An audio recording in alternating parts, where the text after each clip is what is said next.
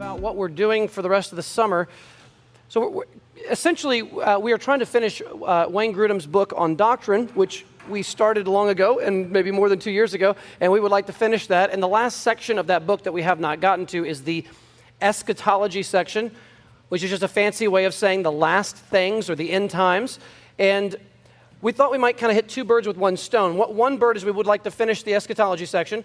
Another thing is we would just like to familiarize ourselves with the book of Revelation because it's, it's a book that just, at least in our church's life, we haven't spent a lot of time in Revelation since we started our church. And it's a book that we're always kind of curious about and we kind of want to know more about how to interpret it. And so we're going to be camped out largely in Revelation for the rest of the summer. Not only Revelation. We will also look at other passages in both the Old and New Testament to look at uh, final judgment and the new heavens and new earth and things like that. But we do want to spend particular focus on Revelation. Let me say what we are not doing. We are not going to be giving a verse by verse walkthrough of the whole book of Revelation this summer. So we're, we're going to be we're going to be zeroing in on certain key texts that we think uh, illuminate certain parts of the book, and we're going to be giving overviews of certain parts of it. But we are not going to walk verse by verse through uh, the book of Revelation. We're going to be using this as kind of a, a jumping a jumping off place to answer some important questions. Today, so if I just before we pray, the book of Revelation is is really you've got to make some big decisions about what we call hermeneutics, how you interpret the Bible. You've got to make some big interpretive decisions about Revelation that will kind of send you down one of several paths. And these, these several paths, they're not heretical paths, right? I mean, we, we can be friends and agree to disagree on some of these things. This is not like a, something we divide over in our faith or we, you know, we send people out of the church because they have a different view on Revelation. That would be crazy. Uh, I'm sure there are people who do that, but that's not what we're going to do. Uh, but you, you've got to make some basic interpretive decisions about the fundamental book and what this thing is trying to do, because it is obviously different from reading Romans or reading the Gospel of John or reading Matthew or Acts. It's just, we all know immediately it's a different kind of literature, a different kind of genre. And so, how are we to interpret it? And so, I would say the two, two of the big questions we're going to be dealing with for at least the next two Sundays, maybe the next three Sundays, is going to be trying to answer these two massive questions. One is, we all know that parts of Revelation are literal, like there were literally seven churches that the book was written to, like Ephesus and Smyrna and Philadelphia. Those are literal. We also know that the book has symbols, like the beast coming up out of the sea. I hope you don't think that that's literal, okay? So we all know that there's literal and there's symbolic in Revelation. That's, I think everybody agrees on that. The question is is Revelation fundamentally symbolic with some literal, or is it fundamentally literal with some symbolic uh, things in it? That's going to be a big part of it. We're, I'm just going to go ahead and give the spoiler alert at the very beginning. We're going to be arguing against what most Southern Baptists probably have taught in the last century. Uh, not what people have taught throughout church history, but what, what people have taught recently in Southern Baptist life, which is Southern Baptists have typically taken Revelation very literally, and they've typically also seen it as in direct chronological order.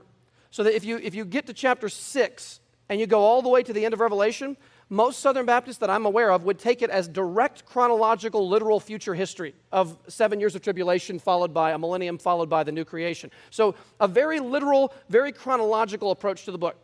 We're going to be taking a very symbolic approach to the book, and we are not going to believe, we're, we're going to argue that it is not chronological, but that it is something called recapitulatory or recursive, that you're actually seeing all of church history from different angles and vantage points. It's kind of like if you watch a football game and there's a close play on the field, don't we watch it from about 17 different angles?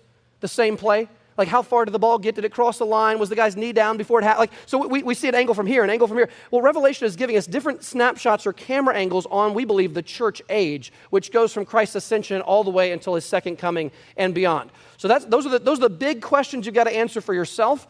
And um, then you can really start to make headway, I think, with what to do with the heart of the, the midsection, the, the, the, main part of Revelation.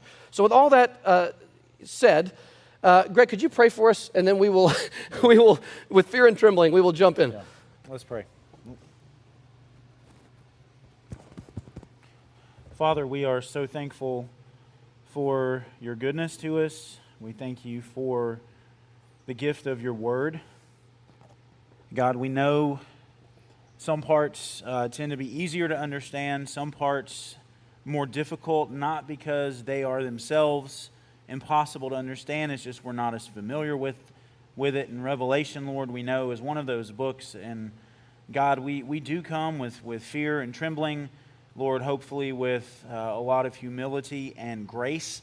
Um, but Lord, also we want to have firm conviction, uh, Lord, because your word is meant to be understood. It's meant to be understood a certain way. And I pray, Lord, that as we do this overview over the next several weeks, God, that you will help um, Fred and Mark and myself to uh, just be very clear, help us be able to explain uh, well the things that uh, we want to communicate uh, to these folks here. Um, and Lord, I pray that we would all leave this time with a better understanding of your word, um, not just of revelation, but of the unity of Scripture and, um, and how it all points us to the hope that we have in the Lord Jesus. And so, Father, please just give us grace for these next few moments. And we ask this in Jesus' name. Amen. Amen. So, I mean, you don't have to take notes, but if you're, if you're jotting some stuff down, you might, you might want to jot down just a few terms here uh, as different approaches to the book of Revelation. And, and you can try your best to spell some of these words. But number one is the preterist view. Preterist, P R E T E R I S T. Preterist view. Number two is the historicist view. Number three is the futurist view. And number four is the idealist view, and we'll explain that in a second. So, preterist, historist, I think I'm saying that right. Historicist. Excuse me, historicist Yes. view. Thank you, thank you. Futurist view and, and the idealist view. Greg, would you mind t- explaining the preterist position, uh, kind of a brief uh, summary of that? Yes. Uh, okay. Preterist simply means it was referring to something that has passed. Um, and the preterist view looks at the book of Revelation largely has already having already taken place. Uh, starting what with chapter four all the way to the end, um, it, it's already done. It was for the, the first century, uh, primarily for the Jews. Um, and so this book, or this view, in its strictest sense, sometimes comes close to even denying the second coming as a future event. Um, every, everything has already passed. Um, there, there's what are called partial preterists who will see Revelation mostly as having been fulfilled, but with just a, few key things like the return of Christ and the eternal kingdom. That's still future. Uh, R.C. Sproul uh, held to a position like that. Uh, we'll forgive him uh, for being wrong um, on that one. Um, he sees it right in glory now. Um, but so the preterist view is, is one of those that is almost entirely rejected by almost everybody now. Um, it, it, it, like I said, a partial preterist, um, it- they haven't committed heresy, um, but we have some serious reservations about that. We will deal more with the, pre, the partial preterist view when we talk about the millennium and postmillennialism, because that's where it's really expressed um, the clearest. Um, but the preterist view, again, it's one we're, we're going to very firmly reject as a, even a viable option. Um, and one of the reasons why is it claims the book of Revelation was written before the fall of Jerusalem in 70 AD. Um, I, I think the evidence is absolutely overwhelming. Most of your study Bibles, um, whether ESV, MacArthur, whatever, is going to make a clear case that Revelation was written in the 90s AD, well after the fall of Jerusalem. Um, but they believe it was a really early, early book. And so they can make their case well, if it was written before the fall of Jerusalem, then all the stuff we see came, you know, was fulfilled as Rome destroyed, it, you know, Jerusalem and the temple. And it's just a position that just does not line up with the text. They have to do some interesting stretches here and there to try to reinterpret some things, and we just don't accept the preterist view. Yes, and just to give an example, um, Doug Wilson, who's a guy that we would sometimes passionately agree with, sometimes passionately disagree with. Doug Wilson has written a whole commentary on Revelation called When the Man Comes Around, which I have read a good chunk of. He takes this view. He's a partial preterist. He thinks that, if, if, if you want to just jot down again, Revelation 6 to 18 has already happened. That's that view. So 6 to 18, all the seals, trumpets, and bowls of wrath being poured out, that's all referring, he would argue, to uh, God's judgment on Jerusalem in 70 AD. So the trumpets, fall, uh, the, the, the seals, the trumpets, the bowls, all the wrath of God being poured out on the earth is not referring to the final return of Christ and his judgment when he returns. It's referring to Christ returning in 70 AD to destroy Jerusalem. Having read a good portion of Doug Wilson's book, he's a great writer, but man, I am not convinced at all that he's right. I just, I think this is one of the, I mean, the next view I think is actually worse, but this view I think is very hard to hold to. Not many people do hold to it, but if you're post millennial, you basically have to be a partial preterist. Those Yeah, two, those you two are linked together. So if you're, if you're post millennial, we'll talk about this in a few weeks. That means most of Revelation has already happened in that position, and I, uh, I'm just not persuaded by that position. The historicist view, is that how you say it? Yeah, the historicist view. Uh, Papa Fred, you want to give us a little taste of the historicist view? Um, now, the historic, his, I can't say that. now I don't feel so bad. It's a hard word to say. Historicist. View, historicist view is that uh, all the seals, bowls, trumpets paint a picture of, of the successive ages in the church. Uh, I'll stop right there. The problem with this is that it depends on, depends on the lens of the person that's interpreting at the time what's going on in the world. So you might, you might change that. Uh, they see everything as, again, chronological. Th- these events as chronologically happen, uh, and we see them uh, more symbolically. Uh, And just real quick, Papa, on- with, if you know chapters, so chapters two and three of Revelation are the seven letters from Jesus to the seven churches. Remember Ephesus, Smyrna, Philadelphia, Thyatira, Laodicea. I don't remember them all, but you've got those seven churches. The idea is that those churches, in chronological order, are meant to symbolize eras of church history. So it's like you have the Ephesian era of church history, you have the Laodicean era of church history, and you're supposed to step back over the 2,000 years and see the Ephesian era, which lasted for however many hundreds of years. And you know, this is when we lost our first love here, and this is when we were, you know, and th- this was held in the Middle Ages. This view, more than the preterist view, has been almost 100% abandoned. I don't know any credible person today, a single person who holds this view today. So I, I don't think we need to spend a lot of time on this, but the historicist view, that's a hard word to say. they can't pronounce Hey, it. you got it that time. That's right. That, that view is the idea that the seven churches represent seven eras in church history. Th- th- there's all kinds of problems with that. And um, again, if you want to know more about that, we can talk about that later. But for the sake of time, almost no one holds that view. We'll, we'll move to the futurist view. Now, this one is extraordinarily popular, the futurist view. And this usually goes with a premillennial uh, view of the future. Greg, give us a little overview of the future uh, view. Okay, so the futurist view, um, there's a couple of varieties of this that we'll talk more about later, but it is um, technically premillennial, meaning um, at the very least, the thousand years that we all know about at Revelation 20 is a, a future event. It's not something that's now. Um, and most people in the futurist camp will look at starting in chapter 4 all the way up through chapter 19. That is mostly future. I mean, chapter 4 and 5, maybe not so much uh, with elements of all of it, but after chapter 5, 6 through 19, that's mostly in the future. It has not happened yet. It's not part of our current experience. Um, it's referring to either the, the specific seven years um, of Daniel's, you know, Daniel's 70th seven that we talked about. That's when that's going to be. Um, or it, it's events that lead into that, but it's not where we are now. Um, so the kind of the two main differences uh, that you're going to find in the futurist camp um, are what you would call a post-tribulation view and a pre-tribulation view. What I mean is, you know, we talked about the rapture and various things like that. If you're a, a dispensationalist, you're going to believe in a pre-tribulation rapture that the church is going to be removed uh, before the, the final seven years, before this tribulation kicks into gear. And so, from the dispensationalist perspective, they will see um, after chapter three, the church is no longer in view.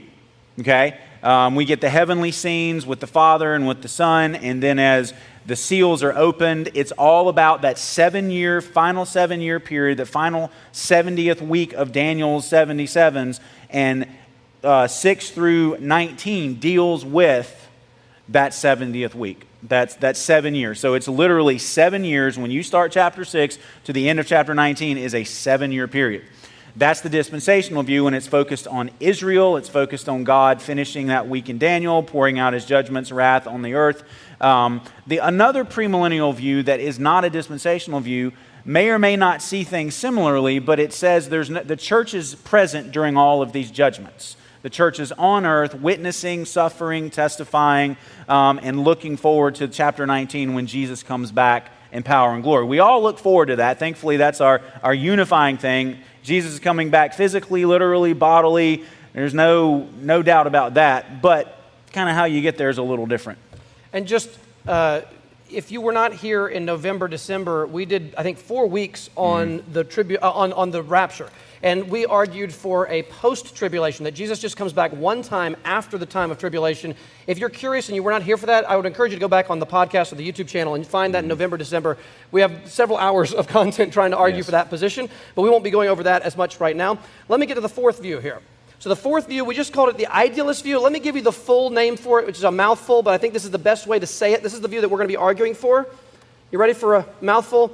The eclectic, redemptive, historical idealist view.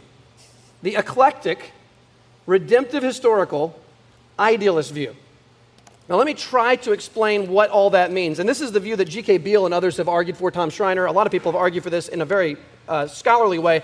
Here's what we mean first by eclectic eclectic is we respect that there are aspects of these other views that have certain details correct. Mm. So, for instance, are there some aspects of Revelation of things that have already happened in the past?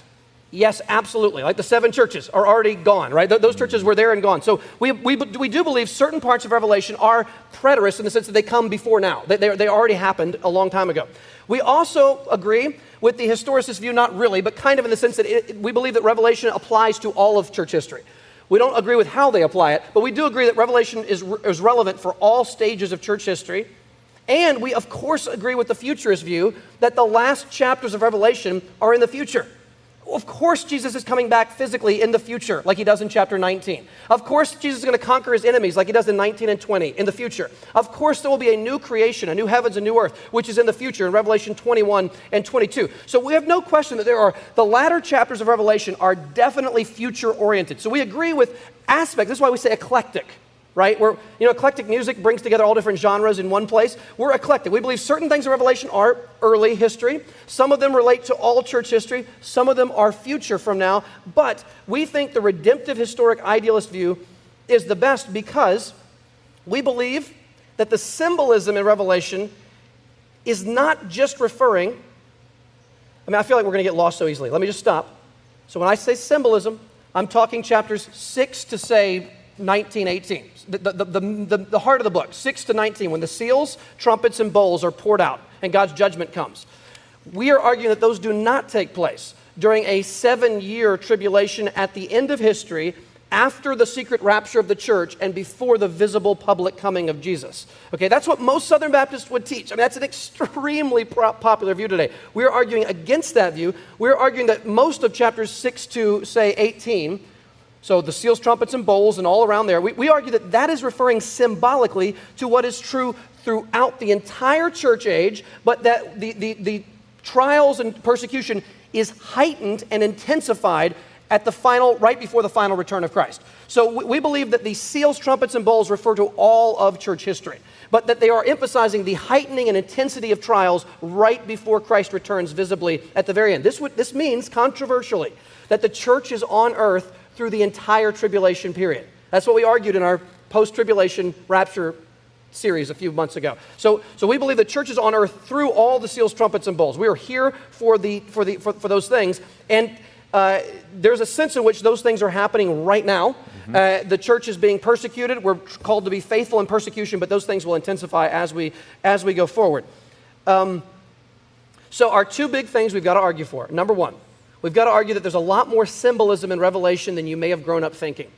That is hard. That's, that's a paradigm shift. And, and, and if, if we've grown up with one way of interpreting Revelation, where it's very literal and chronological, it's the seven years of tribulation, when, when you hear a different view, it may sound at first like, whoa, what are you, that's so different. Of a, but I, I want to I wanna ask you to give us some, your patience. If you're, if you're not convinced right away, give us your patience and let, let us uh, have a few weeks here of your time and see if you can become more convinced over time. Number two, we've got to again argue that Revelation is not taking place in chronological order, but that we're cycling through church history more than once, actually, a whole number of times. And I'll just give a little sneak preview. One of the strong, I think that position is very strong, that Revelation is recapitulatory and not chronological.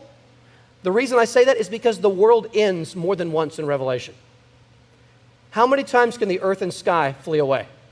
That can happen once. Well, it happens multiple. It happens in chapter 6, happens in chapter 16 and 17, happens in chapter 19, chapter 20. How many times does the world come to an end? Well, I think you're seeing that we, we go all the way to the end of history, and then what? We start back over. So the seals take us all the way to the final judgment in ch- chapter 6, and then the trumpets start over, and they take us all the way to the final judgment later in the book. And then the bowls start over and take us all the way to the final judgment, and they're giving us different aspects of the time in between, if that, if that makes sense. So let, let me deal with an objection here. We would all agree that liberal Bible teachers tend to take the Bible symbolically when they should not, like the virgin birth. If someone says the virgin birth is symbolic language, we would all say that's liberalism, that's not Bible believing, and we want you out of here. Like, don't teach that. That's bad stuff. So it could sound like we are reading the Bible liberally because we're not taking Revelation literally. You see what I'm saying? So here's the question you've got to answer. The question is we want, to, we want to take the Bible literally when it's meant to be taken literally, and we want to take it symbolically when it intends to be taken symbolically. Now, we all know that there, is, there are different genres in the Bible. When we are reading the flood of Noah in Genesis 6, 7, 8, and 9, we are reading history.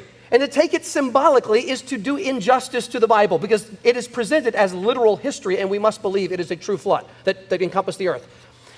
If we're reading poetry, it's a little different, right?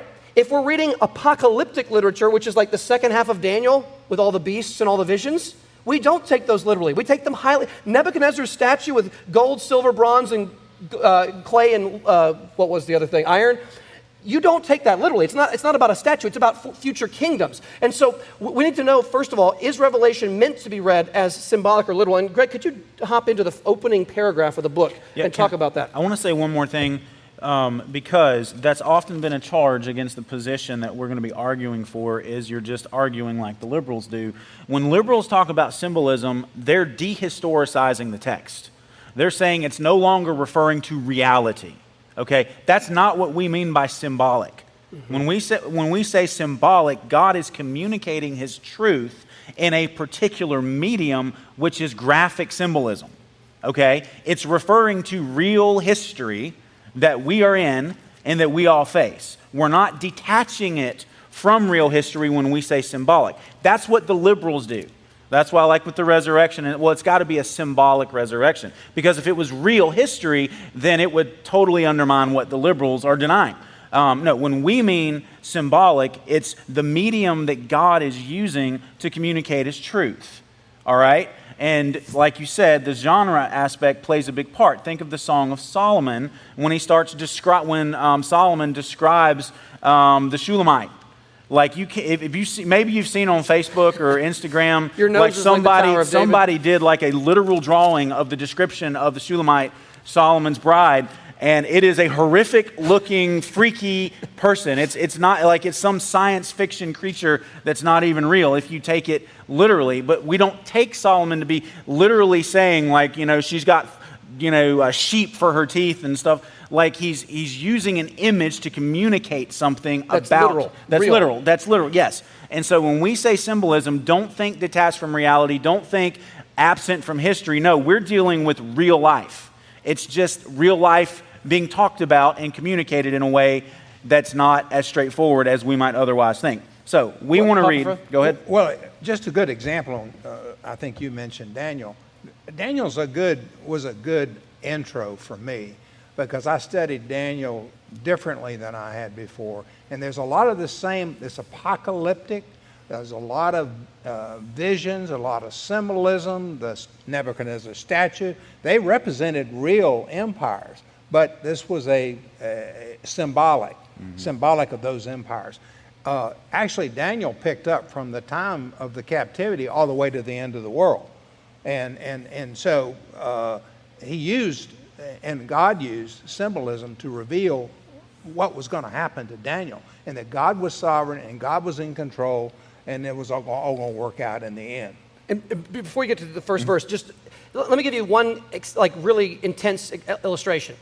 So later in Revelation, you have a drunk prostitute, a woman, who's on the back of this beast, right, with multiple heads, and she's drunk with the blood of the saints, and she's associated with seven hills.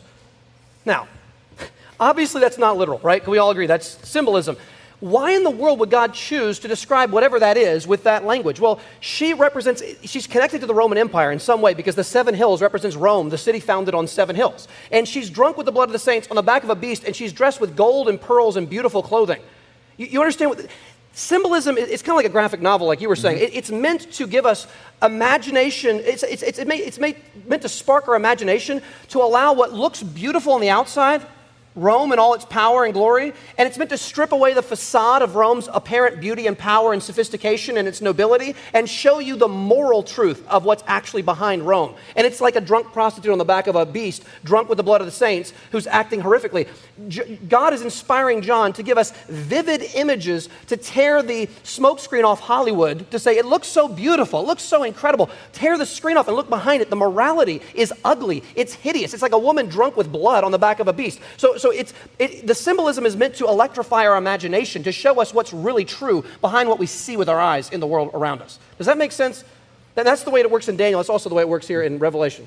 How far do you want me to read? Maybe just the first uh, paragraph there. The first, first paragraph, three verses. Through, okay. Revelation chapter 1. The revelation of Jesus Christ, which God gave him to show to his servants the things that must soon take place. He made it known by sending his angel to his servant John who bore witness to the word of God and to the testimony of Jesus Christ, even to all that he saw. Blessed is the one who reads aloud the words of this prophecy, and blessed are those who hear and who keep what is written in it, for the time is near. Okay, so when we read Revelation, we're tempted to interpret Revelation with one of two things in our hand. A lot of people today read Revelation, and the thing that they hold in their hand, we don't have these anymore newspaper. Okay? Does anyone read a physical newspaper? Because it's awesome if you do. But uh, it, maybe it's online now. We're scrolling through the news. But it, we're tempted to read Revelation with a newspaper in one hand and the Bible in the other. And so we end up looking, okay, what's going on in the Middle East right now? Back, you know, one point, it was like Saddam Hussein is trying to build this thing in like where, where, uh, where Babylon used to be. So like, is he the fulfillment of this? So we, are reading, we're always reading about helicopter attacks. So that must be the stingers and the tails of these, of these locusts that look like helicopters. So we're, we're, we're reading the, the Revelation with the newspaper in our hand. And we're interpreting it primarily with modern day Middle East news. That's so tempting. And listen, if you write books like that, they sell hundreds of thousands of copies, books like The Harbinger and stuff that are absolutely not faithful to the Bible, but man, they sound like they're explaining from the Bible modern day news, and so it's really electrifying and people get all excited about it. And those are the kinds of books that'll burn up on the last day. They'll just disintegrate on the last day because they're not what Revelation's about at all. What you read Revelation with is not the latest article from CNN, MSNBC, Fox News. What you read uh, Revelation with is with your Old Testament open. Revelation doesn't quote the Old Testament much directly. It alludes to and uses the language of the Old Testament more than any book in the Bible. Revelation references and alludes to Old Testament, the Old Testament more frequently than there are verses in Revelation. There are many verses in Revelation that will allude to the, to the Old Testament three times in one verse. That's astonishing. So if we're reading MSNBC and Fox News with Revelation, we're not doing this the right way. We need to be reading Isaiah and Ezekiel and Daniel and Zechariah and Genesis and Exodus and all over the place. We need to have our Old Testament at the ready because, and we need to have cross references in your Bible. You can look things up because even from the very first verse of Revelation, he's not signaling Middle Eastern politics today. He's signaling Daniel chapter 2 from the opening verse of, of Revelation. He's saying, hey, go back to Daniel 2. Uh, you want to take a shot at the Daniel 2 connection? I would love to. Um, look at, before we turn there, look again at verse 1. It says, The revelation of Jesus Christ, which God gave him to show to his servants the things that must soon take place. He made it known. Okay? The, the word in Greek is semaino. It's, um, it's, a, it's a derivative of that word, and it refers to communicating something, signifying something by symbols. Okay? That's, that's the word. And again, so rooted in the Old Testament is this. Look at Daniel chapter 2. Daniel chapter 2, let's look at verses 28 through 30. Now remember, back in Daniel, um, Nebuchadnezzar has had this dream, um, and he can't interpret it. Daniel is given the interpretation. And so we pick up, um, we pick up in verse 28 as Daniel is, actually, I'll start reading verse 27. And listen to this. And the connection here is not going to be from the Hebrew, but from the Greek translation of the Old Testament, the Septuagint. It says, Daniel answered the king, verse 27 No wise men, enchanters, magicians, or astrologers can show to the king the mystery that the king has asked. But there is a God in heaven who reveals mysteries. And look at the word, the phrase, He has made known to King Nebuchadnezzar what will be in the latter days. Your dream and the visions of your head as you lay in bed are these. To you, O king, as you lay in bed, came thoughts of what would be after this, and he who reveals mysteries has made known to you what is to be. Um, and he says, But as for me, this mystery has been revealed, not because of any wisdom that I have, but in order that the interpretation may be made known to the king, and you may know the thoughts of your mind. That phrase, made known, is the exact same root word as what we have in Revelation 1, and it means to signify or communicate by symbols. And so, what God is saying through Daniel to Nebuchadnezzar is this yes, God is speaking to you, king, but he's speaking in a very specific type of way. He's revealing the future to you through this symbolism of these coming kingdoms. Again, referring to real history, real kingdoms populated by real people but he's talking about those kingdoms in a very unique way. Not just straightforward, well, hey, Nebuchadnezzar, this is going to be Babylon, then Medo Persia, then Greece. He's saying, he pictures, this is the symbolism, okay? The head of gold, then the silver, then the bronze, and then the other. Like, and so he's talking about real history just in a very vivid way that grabs hold of you um, that will actually help you remember it better than if he just gave you straightforward information. Let, me just build off that. Look at verse 28 again of Daniel 2. You see here it says, But there is a God in heaven who reveals mysteries. Does everybody see that? Now, I've, I've got the Greek of Daniel 2 right here, okay? So I, am not making this up. The word revealed is the word revelation, it's the word apocalypton. It's where we get the word apoc- apocalypse, right? Uh, the, the Greek word in Revelation is apocalypsis. This is the word apocalypton. It's the same root word. So you've got the, the same word. Revealing is the same word from Revelation 1. The word for made known is the same word from Revelation 1. And the idea of what must take place soon and what must take place, these are extraordinarily similar Greek phrases. Mm-hmm. You have three or four different things that are virtually identical between Daniel 2.28 and Revelation 1.1. Now listen, the only time those three or four Greek phrases appear in the entire Greek Old Testament and Greek New Testament is Revelation 1.1 and Daniel 2. Now, you know what that means? That means John is telling us something when he writes Revelation many centuries later. Mm-hmm. He's saying, from the opening verse of Revelation, you need to have Daniel open and ready as the interpretive grid that helps you understand what I'm about to write, because he gives us three allusions to Daniel Apocalypse, make known, must soon take place. All take place at the beginning of Daniel, I mean, beginning of Revelation and Daniel 2.28 and following. And what, like Greg just said this, what is the kind of thing that's being signified in Daniel 2? A symbolic vision of the future. That should be a clue from the very start that John is going to be using. John's going to give us a, an apocalypsis, a symbolic image of the future. And so, just like Daniel 2 is all symbolic with the statue of four different golds and metals about the future, and the, the stone cut without hands, which is Jesus knocking the thing over and becoming a mountain that takes over the world, that's all the future, all the way to the return of Christ. Similarly, Revelation is picking up on that idea and saying, I'm about to give you symbolic language like Daniel, about the future. And I think that's a strong connecting point between the two books. So let's jump back to Revelation uh, chapter uh, 1 there. And just to start giving you just some samples of the kinds of symbolism I'm talking about, that they're just everywhere in the book. Look with me at, um, look with me at verse 4 of, for, of Revelation 1.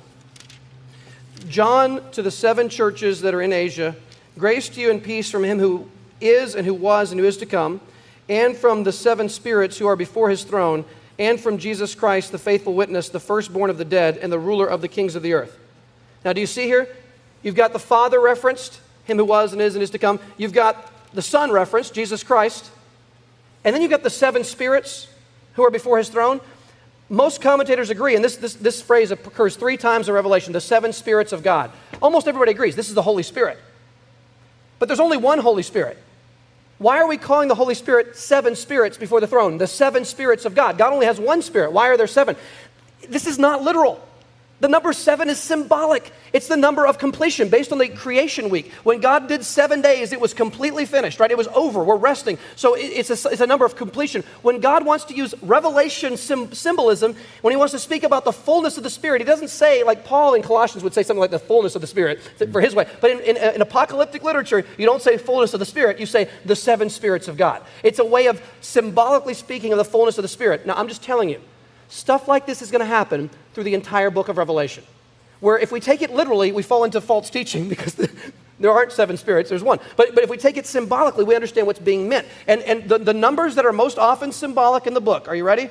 the number 4, the number 7, the number 10, the number 12, and multiples of those numbers.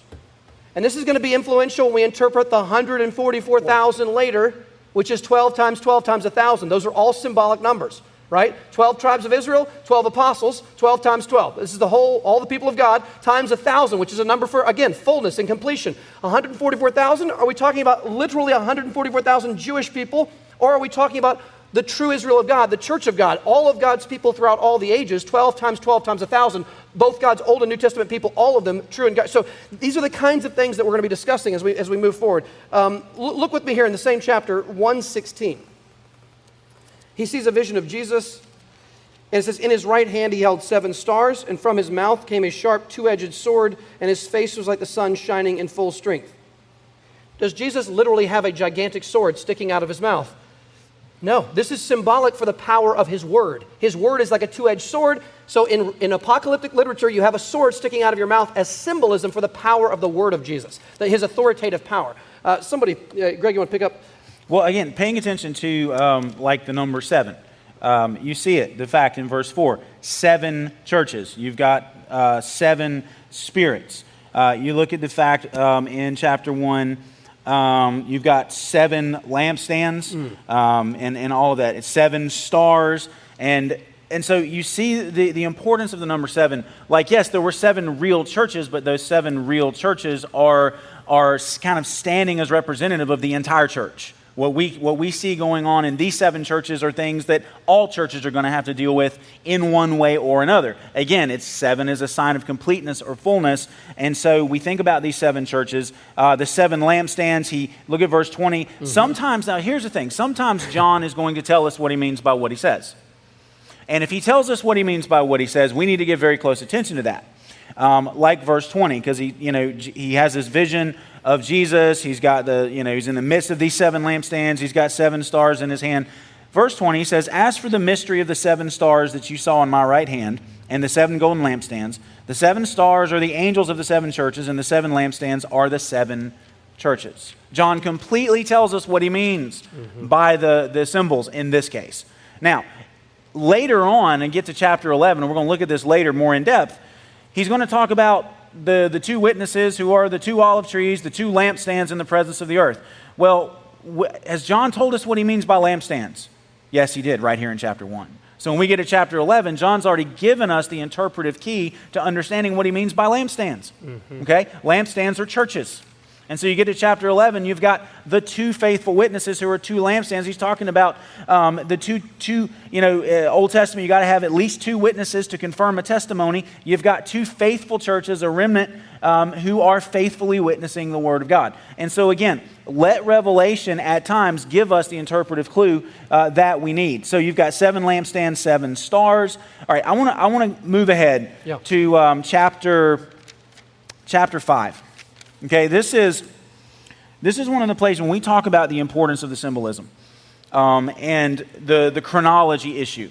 We're going to talk more about recapitulation um, after we get through a lot of the symbolism, but this is very important here.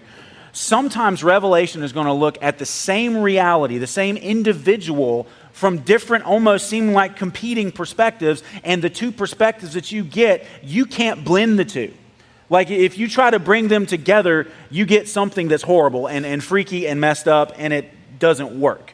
Okay? So look at John here. Uh, we've had the, the, the, scene of God on his throne in heaven. Um, and then, chapter 5, verse 1 I saw on the right hand of him who's seated on the throne a scroll written within, and on the back sealed with set, again, seven seals. Notice that. Saw a mighty angel proclaiming with a loud voice, Who's worthy to open the scroll, break its seals? No one, heaven on earth or under the earth, was able to open it or look into it. John's weeping because no one's worthy. And then verse 5. And notice what happens here with verse 5 and verse 6. One of the elders said to me, Weep no more. Behold, the lion of the tribe of Judah, the root of David, has conquered so that he can open the scroll and its seven seals. So here's the image. John hasn't seen anything yet, but he's been told, hey, listen, the lion of the tribe of Judah, the root of David, is conquered. And so we think lion, we think, you know, the root of David, we think a warrior, we think a strong lion conquering its prey. And so John looks to see this conquering lion, and what does he see? Verse 6 And between the throne and the four living creatures and among the elders, I saw, same individual, same reality, I saw a lamb standing as though it had been slain. And let's just stop there. Okay? Two different symbols, two different pictures of the same individual. You've got one looking at it from the Old Testament anticipation, the lion of the tribe of Judah who's going to come, the root of David who's going to rule. How did he do that? Verse 6 tells you how he actually did it as the lamb who died and rose again. Look, notice a lamb standing as though it had been slain. It looks like it had been killed, but it's alive again. What's that referring to? The death and resurrection of Jesus. Okay? And so the reason why that matters is is is Jesus the lion or is he the lamb? Yes, he's both at the same time. But you don't blend those two. They're two different ways of looking at him in who he is and what he did for us and our salvation. And just stating yeah, the obvious, neither one is literal. Right? Obviously, Jesus is not literally a lion, he's not literally a lamb, but the lion brings out his divine, reigning, ruling, kingly aspects. Mm-hmm. The lamb brings out his self sacrificial aspect. They're both symbolic pictures that represent literal truth about who Jesus is. So symbolism isn't liberalism here. We're, we're, we're taking the Bible absolutely is what it's saying, but the, the, symbols are meant to tell us real things about the real Jesus. He, he's both a reigning king, but he also triumphs on the cross with King of the Jews written over his head as he dies as a sacrificial lamb. It's this irony of power and weakness together, which you can't yeah. draw a picture of a lion like lamb. But, no. but he is both at the same time. Yeah, and so one, this kind of leads into, I think I said this already, but don't don't try to push these things so close together that you can't make sense of it. Um, sometimes the, the pictures are, aren't going to, to mesh, and that's okay when you're reading apocalyptic. All right? Don't, don't think you have to somehow harmonize. Well, how can he be like it, it, he's both? He's both at the same time. Um, Revelation is filled with that. Yes. Let, let, me, okay, so our time is limited here, but I, I want to get to one more big point. So look with me at chapter, the very end of chapter 6 and we'll come back to this. Just here's what we'll argue we, we will argue that chapter 6 covers all of church history. The four horsemen of the apocalypse are something that happens throughout all of church history, and then the world comes to an end in verse 14 of chapter 6. The sky vanished like a scroll that's being rolled up. Every mountain and island was removed from its place. The kings of the earth and the great ones and the generals, the rich and powerful, everyone slave and free, hid themselves in the caves and among the rocks of the mountains, calling on the mountains and rocks, fall on us and hide us from the face of him who is seated on the throne and from the wrath of the Lamb, for the great day of their wrath has come, and who can stand? That's from the Olivet Discourse. Yes. Does that sound like the end of the world, though? Does that sound like the end of the world? The world ends right there. Jesus is coming back, the wrath of the Lamb. They're calling for the mountains to hide them.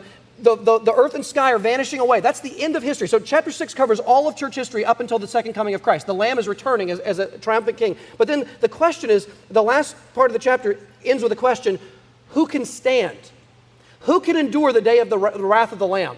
And chapter 7 pauses church history and says, I'll tell you who can stand the 144,000. And then he, he explains it. Look at verse 1 of chapter 7. After this, I saw four angels standing at the four corners of the earth, holding back the four winds. So we're now we're in a different place chronologically. We jump back in time that no wind might blow on the earth or sea or against any tree. Then I saw another angel ascending from the rising of the sun with the seal of the living God, and he called with a loud voice to the four angels who had been given power to harm on the earth and sea, saying, "Do not harm the earth or the sea or the trees until we have sealed the servants of our God on their forehead." And I heard, every, uh, I heard the number of the sealed 144,000 sealed from every tribe of Israel. And he mentions Judah, Reuben, all the tribes. And then, now, now look at this. Verse 3 an angel is telling John this. Just like you said with the lamb. Remember, he hears about a lion, remember, and he turns and sees what? A lamb, right? He hears about a lion, he turns and sees a lamb. Here in verse 3, he's hearing about 144,000 of Israel, and he turns and sees in verse 9 the church. This is a clue that the church is the true Israel. Look at verse so verse 3 he hears from the angel he's saying the angel saying there's 144,000 from the tribes of Israel. And then verse 9 he turns to look. And you're expecting him to see 144,000 Jews, but he doesn't. He sees the whole church from every tribe. Look at verse 9. After this I looked and behold a great multitude that no one could number from every nation from all tribes and peoples and languages standing before the throne and before the Lamb, clothed in white robes and palm branches in their hands, crying out, Salvation belongs to our God who sits on the throne and to the Lamb. So the question at the end of chapter 6 was who can stand? In verse 9, we're told who can stand. who's standing? An innumerable multitude from all nations who are what? They are the 144,000. The church is the true Israel. They are 12 times 12 times 1,000. The 12 uh, uh, tribes of the Old Testament, the 12 apostles of the New Testament multiplied against each other times a 1,000, the number of fullness. He hears about 144,000 from Israel. He turns and sees that group, and it's an innumerable group of people from every tribe who is the church of the living God. And they're the ones who can stand. So again, it's symbolic language. Who are the true sons of Abraham? You and I are. We are Israel in Christ. Uh, and so that, I think, is the, the argument here. Let me, let me give one more part to this before we wrap up. Look at chapter 14. Because the 144,000 reappear in chapter 14. And I want to say this not mean spiritedly. I want to say this, though, to provoke you to think, if you're not so convinced at this point, which I understand if you're thinking about this. If you want to take the more literal view that the 144,000 are literal Israelites, let me, let me suggest that there's a problem with the literal interpretation. Look at chapter 14 verses 1 and following. Try to take this strictly literally and see if it makes any sense. Verse four, chapter 14, verse 1. Then I looked, and behold, on Mount Zion stood the Lamb, with him 144,000, who had his name and his father's name written on their foreheads. So is the name literally on their forehead? And I heard a voice from heaven like the roar of many waters and like the sound of loud thunder. The voice I heard was like the sound of harpists playing on their harps, and they were singing a new song before the throne and before the four living creatures and before the elders. No one could learn the song except the 144,000 who had been redeemed from the earth. It is these, let's take this literally, it is these who have not defiled themselves with women, for they are virgins. So, literally, all 144,000 Jews are unmarried single men who are virgins? Are we going to take this literally? Virginity is symbolic language for spiritual purity. Taking this symbolically makes way more sense than taking this strictly literally. Are you telling me the 144,000 are Jewish men who've never been married, have, are, they're all virgins, and they've got the name of God tattooed on their forehead? This is symbolic language. It's referring to the full church of God, all the true sons of Abraham who are spiritually virgins. They are, they are spiritually pure to Christ. Like Paul says to the Corinthians, I wanted you to be a pure virgin for your, for your husband Christ. It's symbolic language. The name on the forehead is referring to our whole mind and heart and emotion being devoted to God. His name is on our head. It's like saying our whole mind is given to God. And then keep going, verse 4. It is these who follow the Lamb wherever he goes. These have been redeemed from mankind as first fruits for God and the Lamb, and, and in their mouth no lie was found, for they are blameless. Are we to believe that not one of them has ever said anything in their life untrue? No, it's speaking symbolically here of saying that their life has been given to God. They've been, they've been changed and converted. All right, for the sake of time, we will pick this up. Uh, there's a lot more to cover on the symbolism. We'll pick this up, Lord willing, next Sunday. Papa Fred, can you close us in prayer? There's just a whole lot to think about here. Amen. here. Uh, Father, the Revelation uh, begins uh, with the uh, statement that blessed is the one who reads aloud the words of this prophecy, and blessed are the, those that hear and who keep what is written in it, for the time is near. Lord, uh, it, it's, it's exciting just to, um, to hear uh, what you have in store for your church, for have in store for your saints. And yes, we're going to go through tribulation. Yes, we're going to go through trial. But in the end, you do prevail. You've given us um, uh, an intermission in Daniel and also in, in multiple times in, in Revelation where you, you illustrate the, th- the throne room of God. You illustrate the Son of Man, the, the Messiah. And, and in the end, Father, you're going to redeem your people. That's what these 144,000 or the great multitudes all about. Even though we're going through a time of uh, trial, uh, trouble, very much like the book of Daniel. So thank you, Lord, for uh, this uh, time. Uh, pray for our service. Pray for the preaching and the teaching and the, and the singing and the prayers. In Jesus' name, amen. Amen.